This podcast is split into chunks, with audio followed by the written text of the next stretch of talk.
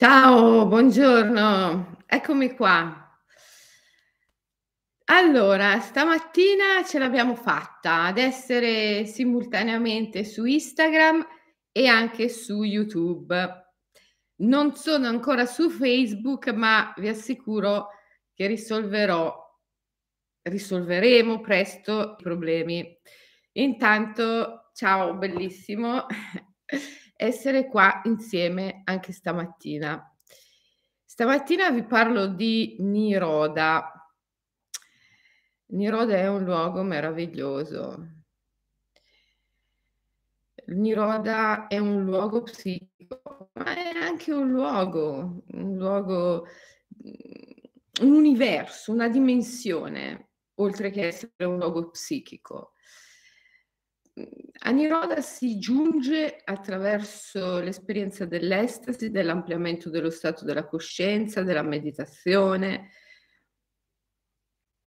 Niroda è là dove il conscio e l'inconscio, la vita e la morte, il visibile e l'invisibile si incontrano. James Hillman direbbe Niroda è l'immaginale, cioè quella soglia liminale in cui tutte le immagini che poi diventano eventi nella nostra vita prendono avvio, nascono. Ecco perché si dice che chi giunga a Niroda sia il mago, lo sciamano, il mistico, perché chi giunge consapevolmente a Niroda diviene il co-creatore degli eventi insieme alla divinità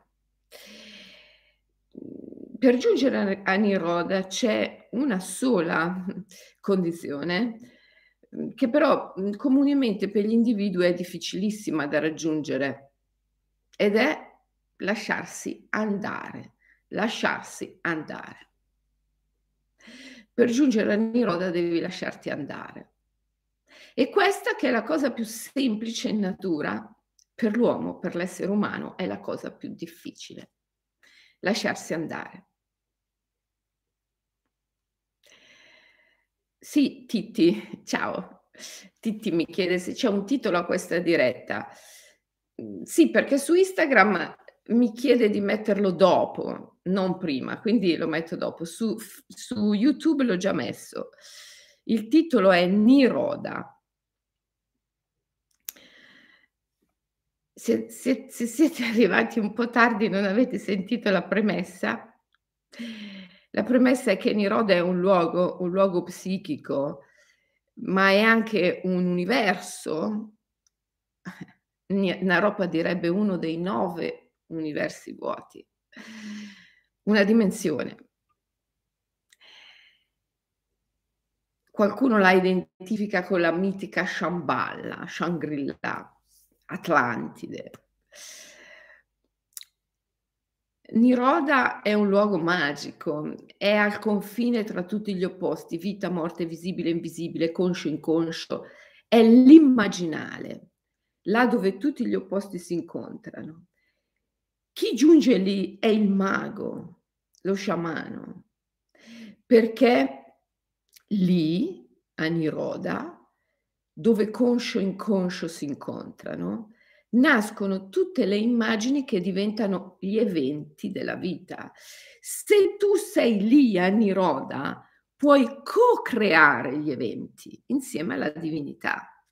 E dicevo che per giungere in questo luogo magico straordinario vi è una sola condizione imprescindibile, è quella di riuscire a lasciarsi andare, lasciarsi andare. Io non so se lo ricordate, adesso a chi ci sta dormendo sopra, vedo se riesco a prenderlo senza svegliarla. Piano piano lo sfilo, ecco, scusa chi. Io tanti anni fa ho pubblicato questo libro, Il mito del superuomo. Il mito del superuomo da Nietzsche ad Aurobindo.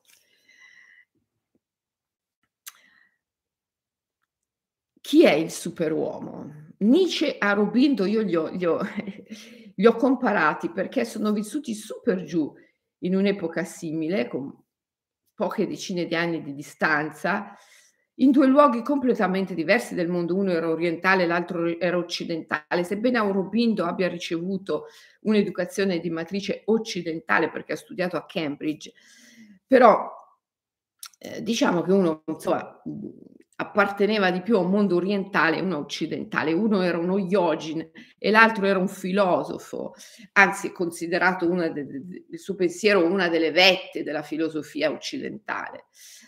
E, mh, mm, però entrambi hanno eh, portato avanti il tema del superuomo, per cui io ho confrontato queste due visioni in questo libro che ho scritto tanti, tanti anni fa, e adesso non è più neanche in commercio perché la casa editrice che l'aveva pubblicato ha chiuso, e, mh, mhmm, però magari lo ripubblichiamo, adesso lo ripubblicheremo magari in un prossimo futuro.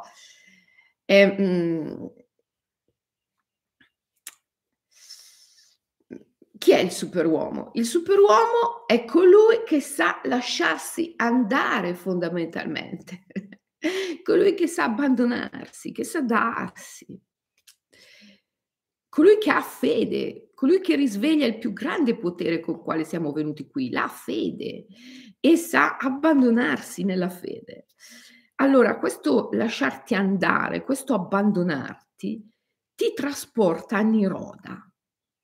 Niroda, questo luogo magico che è al confine tra tutti gli opposti, vita, morte, conscio, inconscio, visibile, invisibile. Questa terra di mezzo, no man land, la terra di nessuno, la terra di mezzo, Middle Earth. Lì nascono tutte le immagini che diventano eventi. Se tu arrivi lì, sei il co-creatore di tutti gli eventi insieme alla divinità. Ed è meraviglioso, meraviglioso. Niroda.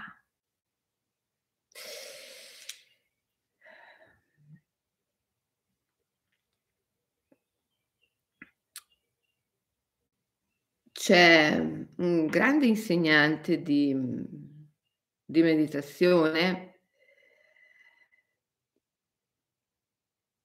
che ha definito Niroda in questo modo. Tra colui che è morto e il monaco che è giunto a Niroda c'è una differenza minima. L'unica differenza è che nel morto la funzione del respiro e della parola sono sospese.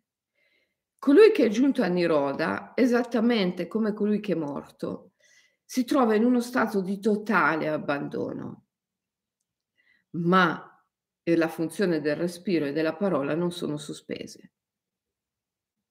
Quindi Niroda non è proprio come Diana, nel Diana anche il respiro si sospende.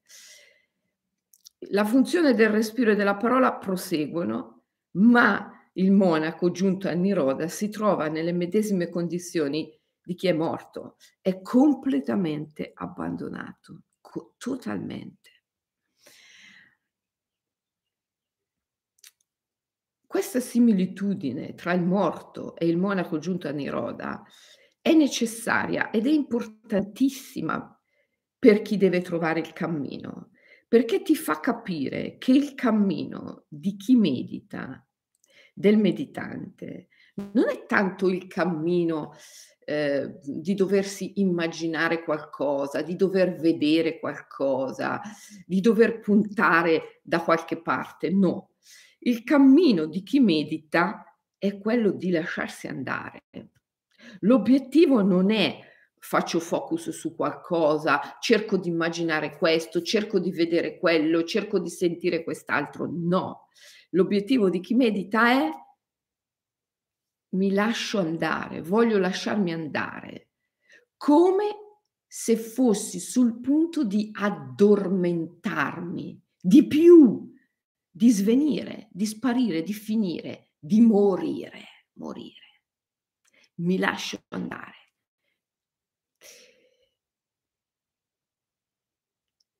Quando ogni intenzionalità individuale si spegne e c'è questo totale abbandono, allora il meditante ritrova l'unione con il tutto e si ritrova in questo universo magico che è chiamato Niroda nel buddismo Theravada, Niroda.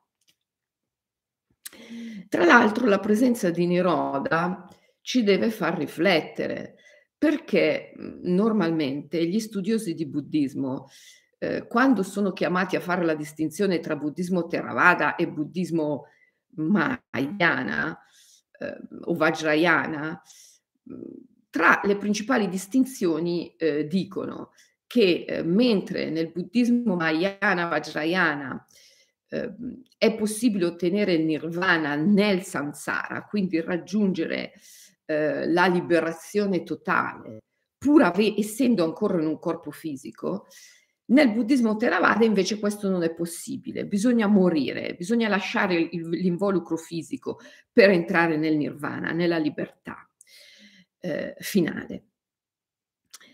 Però l'esistenza del, di Niroda nel buddismo Theravada ci dovrebbe far comprendere che però, però, però, non è proprio del tutto così, perché Niroda rappresenta la condizione di chi è liberato in vita, pur essendo ancora in un corpo fisico, perché la funzione del respiro e della voce non si sono sospese.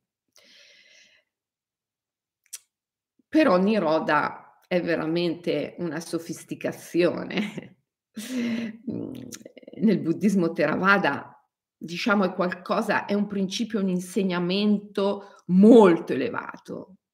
E quindi non tutti coloro che praticano meditazione, non tutti coloro che eh, studiano il buddismo Theravada conoscono Niroda. Addirittura il mio maestro mi diceva che solo coloro che hanno studiato in un forest hermitage, in un jungle temple, cioè in un tempio della giungla, in un eremitaggio della foresta, sono venuti a contatto con l'insegnamento di Niroda, perché l'insegnamento che conduce a Niroda tradizionalmente viene dato solo ai monaci della foresta. E infatti io l'ho ricevuto dal mio maestro, il venerabile Gatatera, in quegli anni in cui vivevo eh, nell'eremitaggio di Abarana, nella, nella foresta al centro del, dell'isola dello Sri Lanka.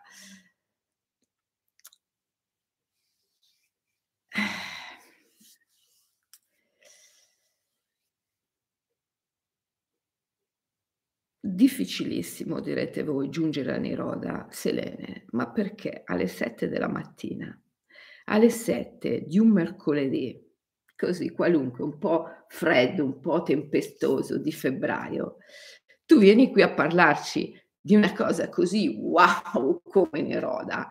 Cioè, parlaci di qualcosa di più semplice, che so, come si cucina il riso integrale, Ehm, come faccio a far smettere eh, il mio compagno di bere?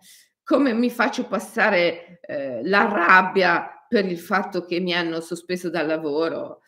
Um, parla che già insomma non sono cose semplici, però insomma parla di qualcosa di più terra terra, concreto, Niroda, Niroda Eppure non c'è nulla, nulla di più concreto, di più utile di Niroda. Perché quando tu hai conquistato Niroda, hai conquistato tutto. Niroda è la chiave con la quale tu puoi risolvere tutti i piccoli e grandi problemi della tua quotidianità. Se tu sei capace di giungere a Niroda, tu sei il mago, lo sciamano, tu puoi attuare qualsiasi trasformazione, qualsiasi cambiamento, perché tu ti trovi nel luogo dove tutte, tutti gli eventi prendono origine e quindi li puoi trasformare all'origine. Noi possiamo trasformare qualsiasi comportamento e qualsiasi evento a patto di riuscire a risalire alla prima volta in cui questo evento, questo comportamento si è formato. La prima volta è sempre un tempo mitico, mitologico.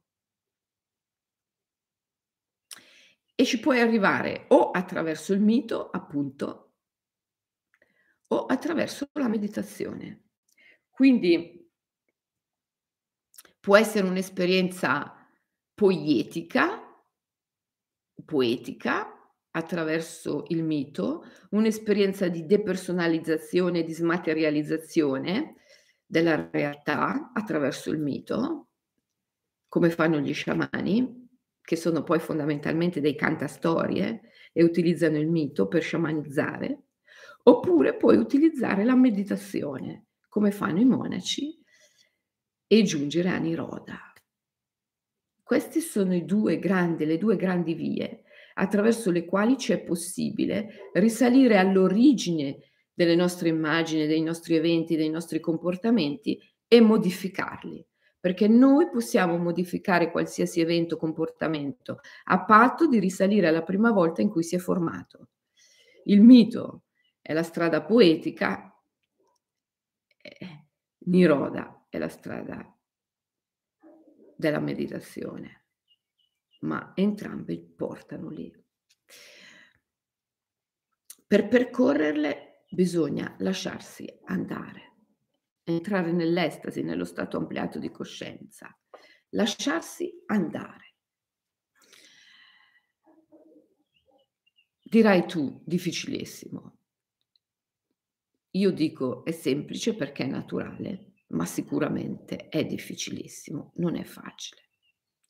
Però, se ci pensi bene, è l'unica cosa, la cosa più importante anzi, è la cosa più importante che vale veramente la pena di tentare, perché quando tu davvero riesci ad arrivare a Niroda, eh, puoi trasformare qualsiasi realtà, puoi cambiare qualsiasi evento. Sei il co-creatore di tutto ciò che accade. Hai un totale mhmm, potere sugli eventi che però è il potere dell'amore, è il potere del darti, dell'offrirti, non è il potere mentale del controllo, non è il potere mentale della prepotenza, ma è il potere dell'amore. Però sempre di potere si tratta, hai potere sugli eventi. Quindi questa è veramente l'impresa che vale più di tutte la pena di essere tentata. La decisione ovviamente è sempre la tua, tu puoi scegliere di trascorrere una vita tentando di mettere pezzi, rattoppare buchi, un problema qui, cerco una pezza, un problema là, cerco un'altra pezza, un problema su, cerco un'altra pezza, un problema giù, cerco un'altra pezza, oppure puntare a trovare la chiave che risolve tutto perché cambia completamente ciò che tu sei la prospettiva dell'esistenza e quindi l'esistenza stessa. E questo è Niroda, Niroda, Niroda. Allora, per quanto difficile sia giungere a Niroda, eh, noi lo pratichiamo, lo insegniamo nelle nostre scuole, nella scuola di mindfulness immaginale, scuole dell'Imaginal Academy, sicuramente raggiungiamo Niroda attraverso la meditazione. Ma gli studenti vengono preparati ad arrivare lì, attraversano un, un training, un allenamento ben preciso per arrivare lì.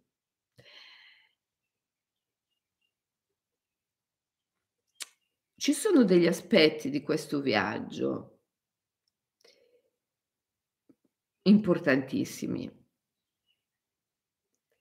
Bisogna prepararsi, bisogna prepararsi costantemente, continuamente, nell'arco del giorno e anche nell'arco della notte, nell'arco dello stato di veglia e nell'arco dello stato di sonno. Bisogna sempre prepararsi. Uno dei metodi più efficaci e più facili per prepararsi aggiungere a Niroda è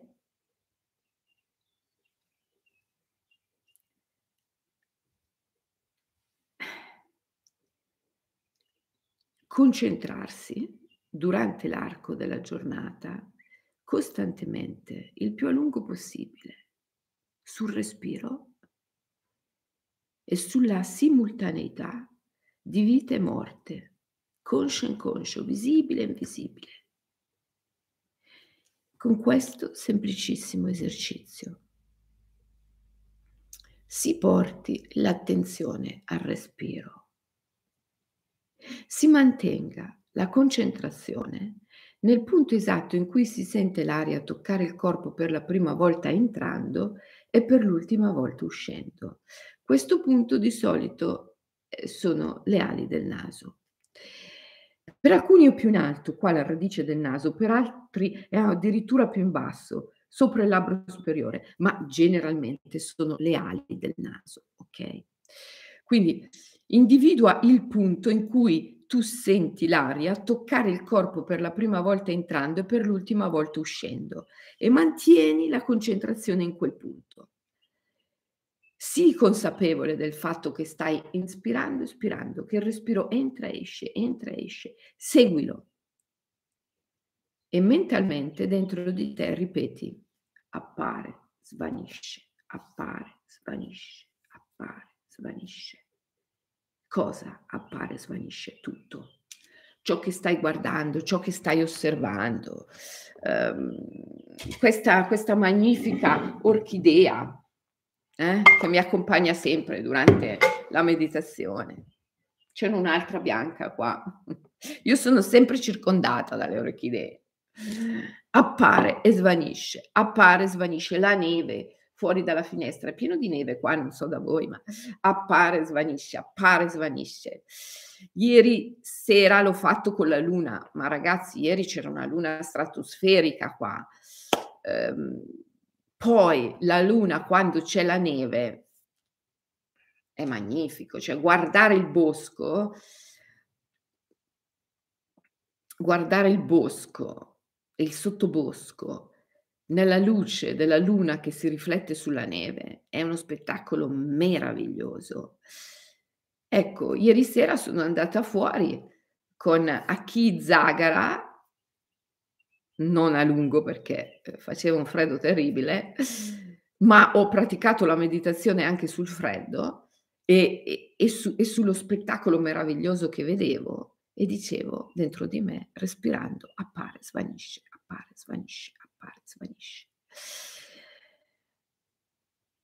Come il grande Abhinavagupta, che è l'autore del Tantra Loka, ci spiega, quando esaliamo, noi manifestiamo,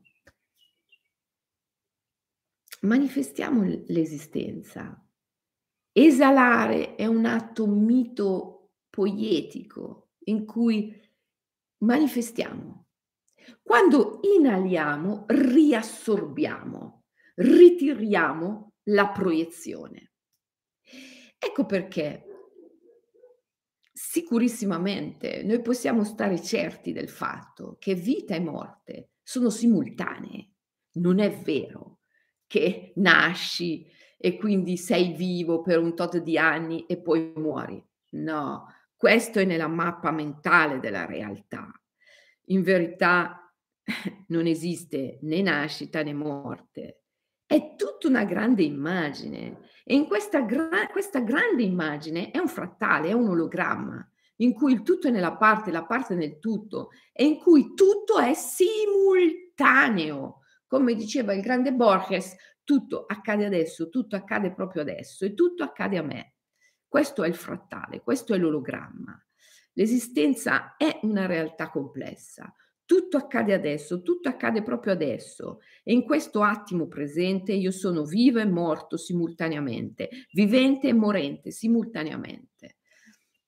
Ad ogni esalazione manifesto, ad ogni inalazione riassorbo, ritiro,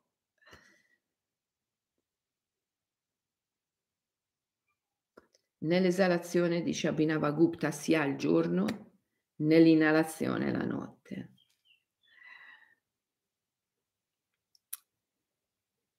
Se tu puoi esercitarti durante la tua giornata, ogni tanto, qualunque cosa tu stia facendo, cucini, mangi, eh, litighi con qualcuno, accarezzi il tuo cane, guardi la luna, qualunque cosa tu stia facendo, medita sul respiro, ripetendo dentro di te, appare, svanisce, appare, svanisce, appare, svanisce, appare, svanisce. Cosa? Tutto ciò che stai vedendo in quel momento, tutto ciò che stai sperimentando in quel momento, sia esternamente sia internamente. Quindi individui, oggetti, luoghi, ma anche emozioni, pensieri, appare, svanisce, appare, svanisce. Ripeti questo come un mantra, come un mantra, in sincronicità con la tua respirazione spontanea, cercando di concentrarti, di mantenere l'attenzione sul punto esatto in cui senti l'aria toccare il corpo per la prima volta entrando e per l'ultima volta uscendo. Allora, se tu ti prepari con questo satipattana, con questo esercizio durante le tue giornate, quando decidi di metterti lì, a gambe incrociate o nella posizione della shavasana, nel cadavere, eh, o nella posizione del faraone seduto sulla sedia, deciso ad arrivare a Niroda, la strada è aperta. Perché ti sei esercitato a rimettere insieme la vita e la morte, il conscio e l'inconscio, il visibile e l'invisibile. Appare, svanisce, appare, svanisce, appare, svanisce. Hai praticato. Il mio maestro, il venerabile Gatatera, una delle prime cose che mi ha insegnato è stato proprio questo.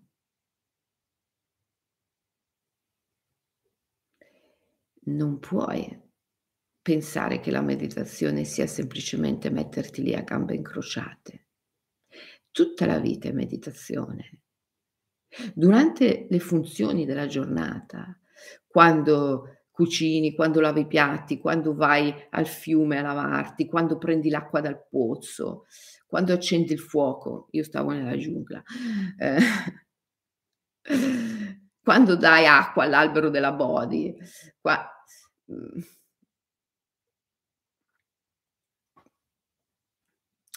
devi stare attenta, devi stare in uno stato di concentrazione, di assorbimento. Devi praticare il sati pattana, sati pattana, il cammino della piena attenzione cosciente.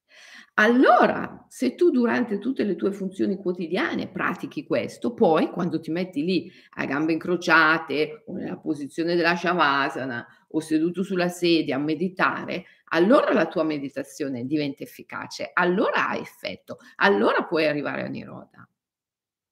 E viceversa, le sedute di meditazione, quando ti metti lì a gambe incrociate o sulla sedia o nella shavasana e mediti, sono estremamente utili per praticare poi il satipattana durante le tue giornate.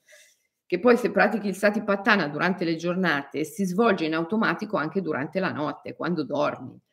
Ti è mai successo di ripetere un mantra di giorno continuamente, continuamente, che, e poi magari di notte ti svegli all'improvviso e ti accorgi che c'è qualcuno dentro di te che ripete lo stesso mantra. Lo senti che si ripete dentro di te quando ti svegli di notte. Perché? Perché ciò che ripeti di giorno poi va avanti anche di notte. E tutto questo facilita poi eh, il processo meditativo quando vuoi giungere a Niroda. ti sto già dando dei segreti grandi, eh, perché voglio dire, già Niroda e la strada per arrivare a Niroda è segretissima, è considerata segretissima. Mhmm, gli insegnamenti che portano a Niroda sono dati solo ai monaci della foresta, pensate. Neanche i monaci che vivono nei templi, nei monasteri, la tradizione vuole che non li conoscano. Solo i monaci della foresta conoscono la tradizione che conduce a Niroda.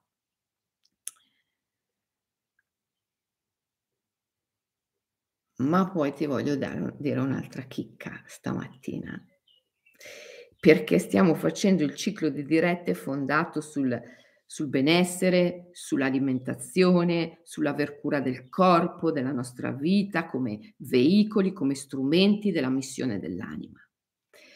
Allora, io ho incominciato qualche giorno fa questo ciclo di dirette dicendoti L'alimentazione è fondamentale e non mi tiro indietro su questa affermazione. Poi, quando io dico la, la, l'alimentazione è fondamentale, voi mi mettete in bocca, alcuni di voi mi mettono in bocca tante cose che non dico. Perché vanno per de- andate per deduzione, no? Deducete che allora io sia eh, vegana, vegetariana, macrobiotica, bla bla bla bla bla. Ognuno mi mette addosso le sue proiezioni, né? Ma io non ho detto niente di tutto questo. Io ho solo detto che l'alimentazione è fondamentale. È importantissimo alimentarsi in modo sano, con cibo vivo, non con cibo morto che è lì due mesi in un sacchetto di plastica.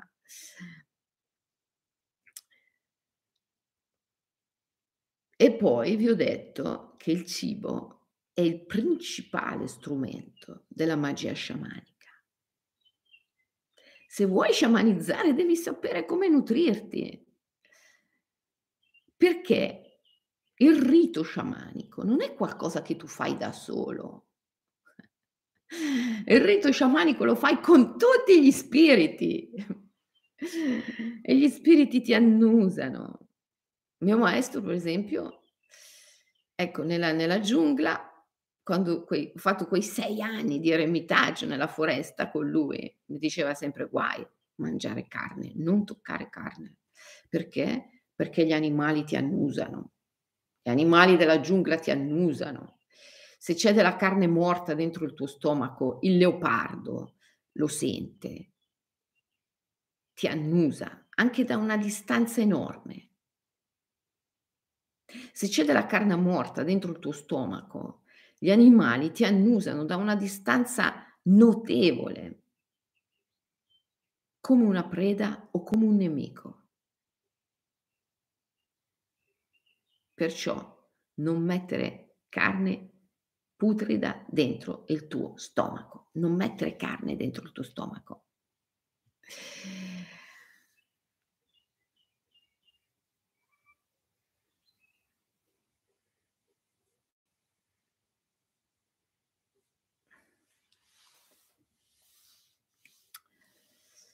Ovviamente se devi meditare nella giungla.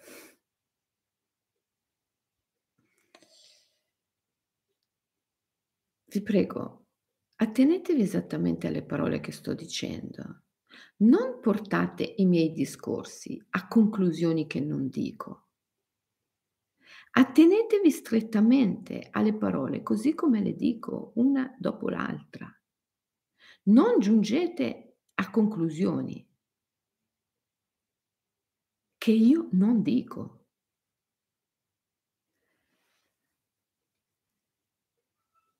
Quando tu devi sciamanizzare, devi compiere un rituale. Gli spiriti ti annusano, ti annusano. Quando devi fare un rito, hai bisogno della forza degli spiriti. La prima cosa nel rituale è convocare gli spiriti. Venite voi tutti, spiriti, geni, dei, numi, antenati, che abitate i nove universi vuoti. Venite dalle quattro direzioni dello spazio. Io, l'impavida Yogini, l'impavido Yogin, vi invito. Venite, questi ti annusano perché rivestono un corpo di bardo, che è chiamato il mangiatore di odori, che si nutre della sostanza sottile delle cose, in particolare si nutre di odori, ti annusano. Se tu hai mangiato cibo morto, schifoso, 2 mesi nella plastica lì, quella schifezza lì che non non devi neanche chiamare cibo, ma figurati se vengono, ma ti tengono lontano, ma sì, ma ti ti non ti sentono nemmeno, anzi se ti sentono se ne vanno, altro che venite da tutte, ehm, ehm, le direzioni dello spazio, ma col cavolo che arrivano. Anzi ti ti ti evitano. Perché quello che mangi è quello di cui odori. E gli spiriti ti odorano. E gli spiriti sono enti, entità, eventi. Gli eventi ti odorano.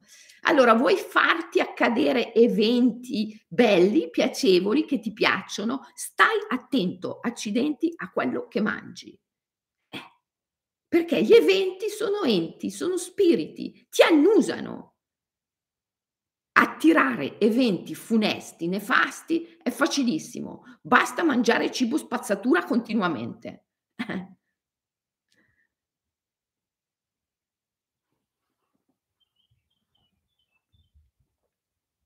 È vero Aki, sei d'accordo? Guarda, si è svegliata, si sta stiracchiando, ma è d'accordo anche lei.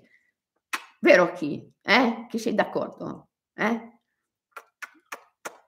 Amore mio, è diventata cappellona.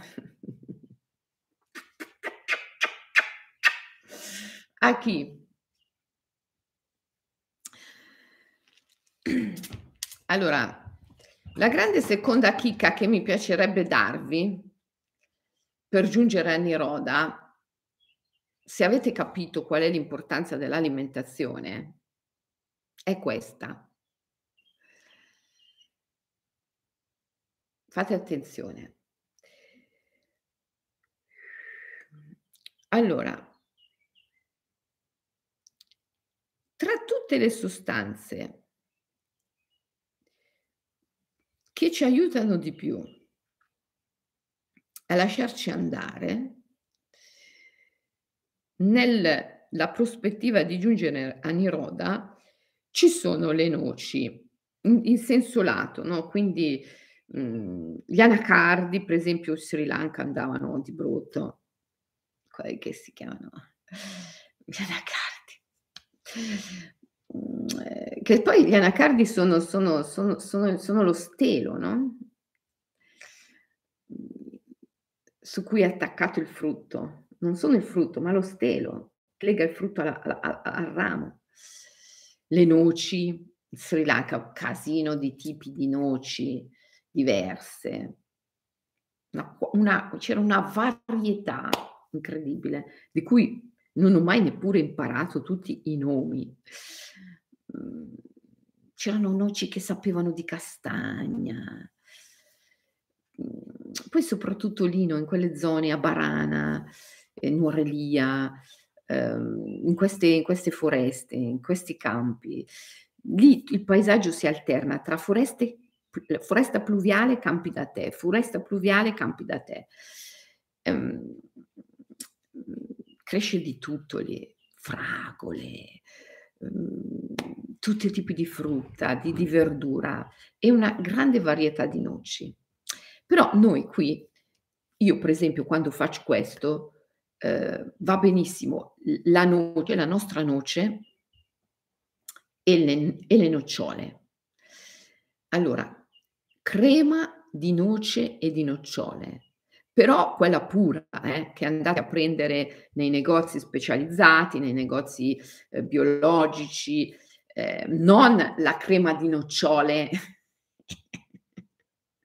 che di cui non riesco neanche a pronunciare il nome. Avete capito a cosa mi riferisco? Non quella roba lì, ma, ehm, la crema di nocciole e di noce pura, che non ci sia dentro altro che nocciole e noci, basta processate in modo da creare una crema, no. Quindi buonissima tra l'altro, buonissima, eh. Ecco, l'avete pronunciato voi quel nome lì. Quella roba lì, che aiuta. Ragazzi vi prego.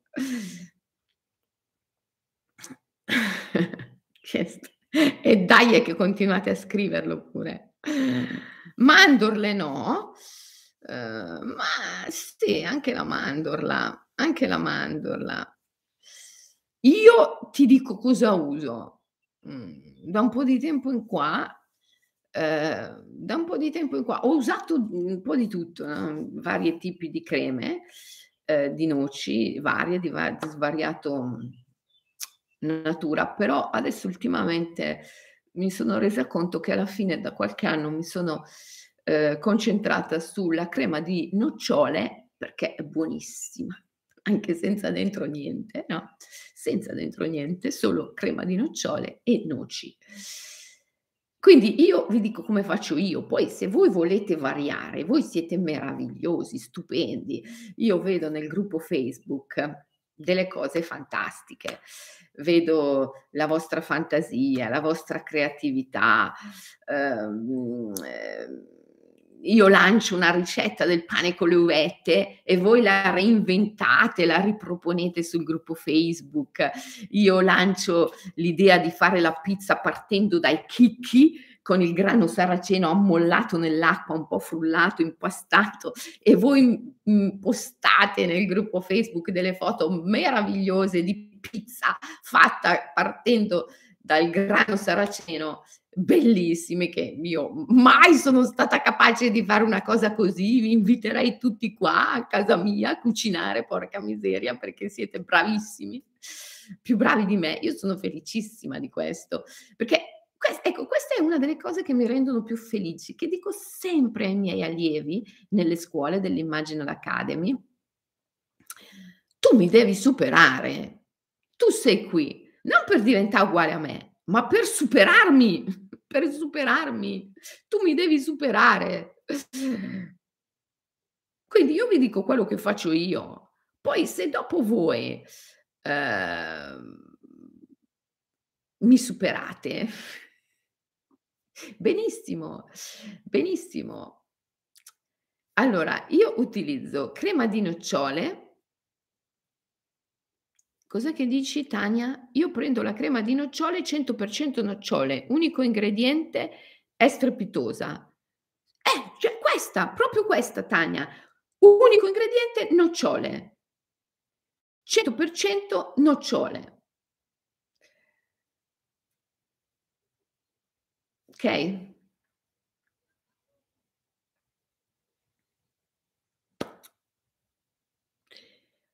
Io prendo un cucchiaino, poi io uso il cucchiaio di legno per rispetto. Perché mi sembra il cucchiaio di metallo troppo freddo. La crema è a temperatura ambiente. Cioè io mi immedesimo, no, nel cibo che mangio, per cui dico: "Ma se io fossi la crema di nocciole, mi prendono su con un cucchiaio di metallo freddo, non che mi piace tanto. Io le prendo col cucchiaio di legno. Prendo col cucchiaio di legno un cucchiaino di crema di nocciole, la metto nel piatto, poi prendo un cucchiaino di crema di noci, lo metto nel piatto e poi prendo un cucchiaino di miele. Io preferisco il miele di Manuka perché è meno dolce, però va benissimo qualsiasi altro miele di buona qualità, eh, perché tu subito mi dirai: "Il miele di Manuka costa troppo." È vero, è una cosa pazzesca. Però insomma non è che tutti i giorni tu fai questo rito, non è che tutti i giorni fai il rituale, no, che che che facilita la strada verso Niroda. Una volta ogni tanto. Una volta ogni tanto fai questo rito. Quindi, ehm, hai nel piatto queste e il tahini anche io ci metto. Sai cos'è il tahini? La crema di se di semi di sesamo. Sesamo abbiamo parlato ieri. Perché sì, sono 4. Io faccio 4 Uhm, come dire, 4 montagnette nel piatto.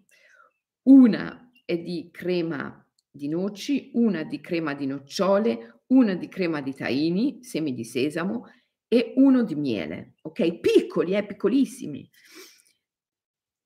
Poi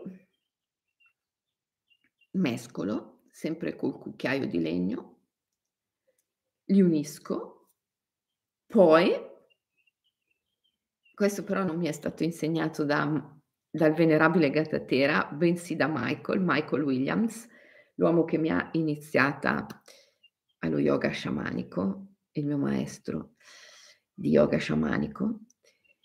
Mhmm, il nostro il nostro simbolo lo sapete, no, è è la lingua del drago con le 3 stelle e anche questo è è il sigillo del mago. Se avete letto, ehm, Lo zen e l'arte della ribellione, c'è c'è un personaggio in quel libro che è il mago Teodoro e che porta questo anello, il sigillo del mago, eh. Vi dico subito tra parentesi, perché tanto dopo lo so che mi scrivete, ehm, 3000 chat: "Dove lo trovo, dove lo trovo?" Ehm, c'è un immaginalista che si chiama Giovanni con sua moglie Alessandra, che sono meravigliosi, che seguono le dirette da da 3 anni, che si sono offerti di produrre questo, lo fanno art artigianalmente e attraverso il mio sito selenecalloniwilliams.com potete arrivare al loro sito e loro ve lo fanno, ve lo fanno su misura, ve lo fanno del colore che volete, del materiale che volete, tutto quanto. Questo è il sigillo, è lo stampo. Allora io quando mescolato queste queste sostanze faccio lo stampo con l'anello, faccio lo stampo al centro, poi medito qualche minuto su questo piatto in cui ci sono queste sostanze con lo stampo, medito sullo stampo, la lingua del drago e le tre stelle, il sigillo del mago. Il sigillo del mago, avrete letto nei miei libri, è uno dei più potenti strumenti di pacificazione delle immagini. Le tre stelle sono le tre affermazioni cosiddette periferiche irrinunciabili e sono ti benedico, ti ringrazio o ti perdono, e ti amo. La lingua del drago, la più potente, è ho fede in te. Quindi io dico alla mia vita, al mio corpo, all'esistenza, a tutto quanto, ti benedico, ti ringrazio o ti amo, o entrambe le cose, ti ringrazio e ti amo. Mm, ti perdono, ho fede in te ti benedico, ti ringrazio o ti perdono, o ti ringrazio e ti perdono, ti amo, ho fede in te. E poi, con grande consapevolezza, grande senso di gratitudine, grande senso di amore, grande senso di fede, benedicendo ogni creatura senziente e a beneficio di ogni creatura senziente, mangio con grande consapevolezza, ringraziando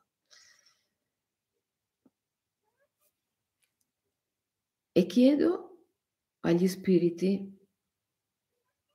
che sono preposti alla strada, al cammino che conduce a Niroda, di aprirmi il passaggio e di condurmi. Loro annusano, ti annusano e annusano quello che mangi. Vengono, se il tuo cuore è sincero, se veramente sei nella gratitudine, in un sentimento di gratitudine, di amore, di benedizione, di fede, ti aiutano. Allora, quando tu ti metterai lì, a gambe incrociate o seduto sulla sedia o nella postura della Shavasana, in meditazione con l'intento di raggiungere Niroda, l'impresa difficilissima sarà possibile. Primo, perché ti sei allenato durante l'arco del giorno e della notte, molto spesso, grazie al tuo Satipattana. Appare, svanisce, appare, svanisce, appare, svanisce, concentrazione sul respiro. Mantra, appare, svanisce, appare, svanisce. Ah, sei arrivata Zaghi, eh? Ma mi chiedevo dove eri. Stamattina non l'ho trovata Zaghi, adesso è qui fuori dalla finestra. Dai, adesso concludo la diretta, la faccio entrare. Quindi, se tu ti concentri in questo modo e se tu ogni tanto, eh, ogni tanto, mica che lo devi fare tutti i giorni, ogni tanto fai questo rituale, è proprio un rito, eh, un rito sciamanico.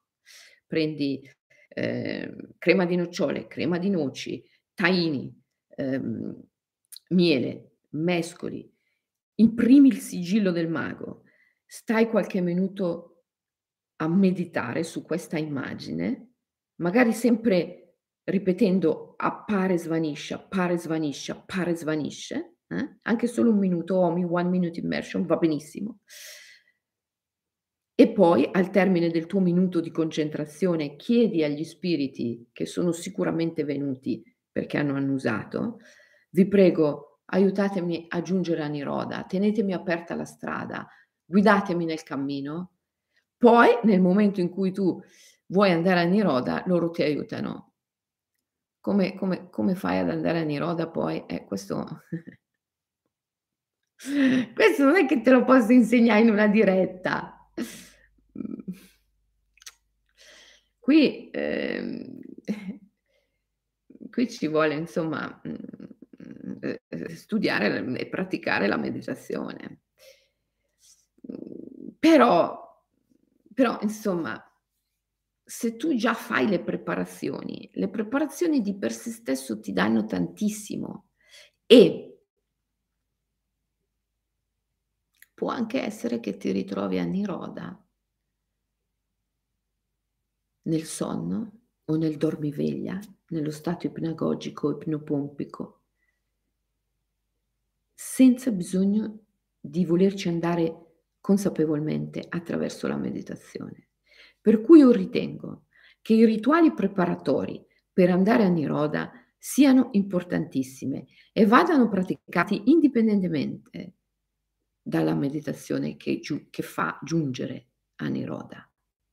Quindi pratica, pratichiamo insieme oggi i rituali di preparazione. Meditazione sul respiro, consapevolezza al punto esatto in cui l'aria tocca il corpo per la prima volta entrando e per l'ultima volta uscendo. Ripetiamo come un mantra, appare, svanisce, appare, svanisce, seguendo il respiro. E poi facciamo questo rituale un cucchiaino di miele, un cucchiaino di tahini, un cucchiaino di crema di noce, un cucchiaino di crema di nocciole, mischiamo, imprimiamo il sigillo del mago, rimaniamo un minuto a meditare, appare, svanisce, appare, svanisce, appare, svanisce. E poi chiediamo agli spiriti convenuti di aiutarci a giungere a Niroda, tenendoci aperto il cammino. Ok? Questo vi farà anche stare me, bene nella vita, vi farà stare molto bene. Perché? Perché attraverso questi rituali voi convocate spiriti protettori, attraverso questi rituali voi convocate spiriti benevoli, attraverso questo rituale voi convocate i grandi protettori e grandi guide, convocati maestri, che invece si allontanano quando mangiate cibo spazzatura, perché emettete odori che li tengono lontani. Ciao, vi saluto, sono le 8. Ci vediamo domani, sempre alle 7, ok? Adesso leggo le vostre chat, poi magari vi rispondo nella diretta di domani, ok? No, adesso no perché ho, ho la masterclass di yoga sciamanico. Dopo, più tardi, leggo tutte le vostre chat, poi domani vi rispondo nella diretta, ok? Ciao, a domani.